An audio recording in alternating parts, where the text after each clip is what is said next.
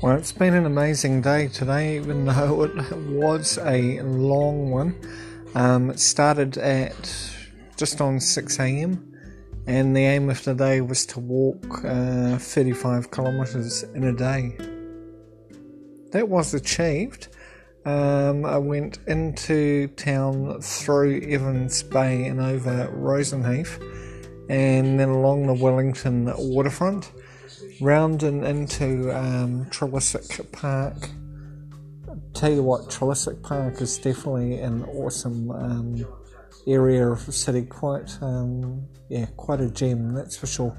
It almost seems like you're in another um, country at times. From Trelissick Park, went um, through into Orrery Wilton Bush.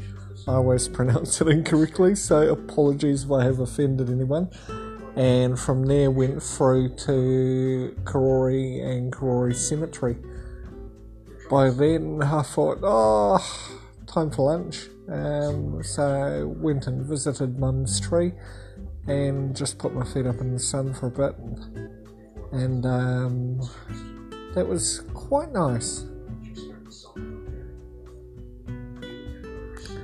Then from there, headed um, back into town along the City to Sea walkway.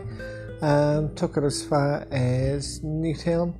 From Newtown, went over um, and through the pass, as I like to call it, back into Kilbirnie, and I hit 35 kilometres in a day.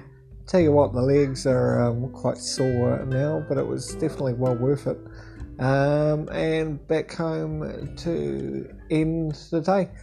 I've got a few photos that I've uh, posted on the Instagram account, uh, Keep Exploring NZ, and got some more to come later on.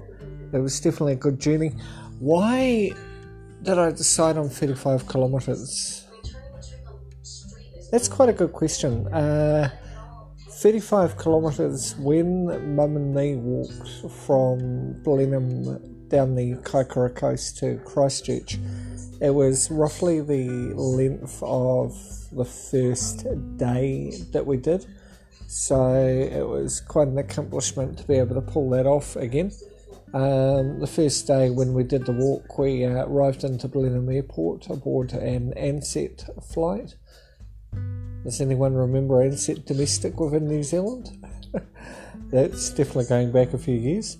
Um, and came out the front of the airport and basically just turned, turned right and headed down into Blenheim, through Blenheim, out the other side, and was kind of wondering what are we getting ourselves in for.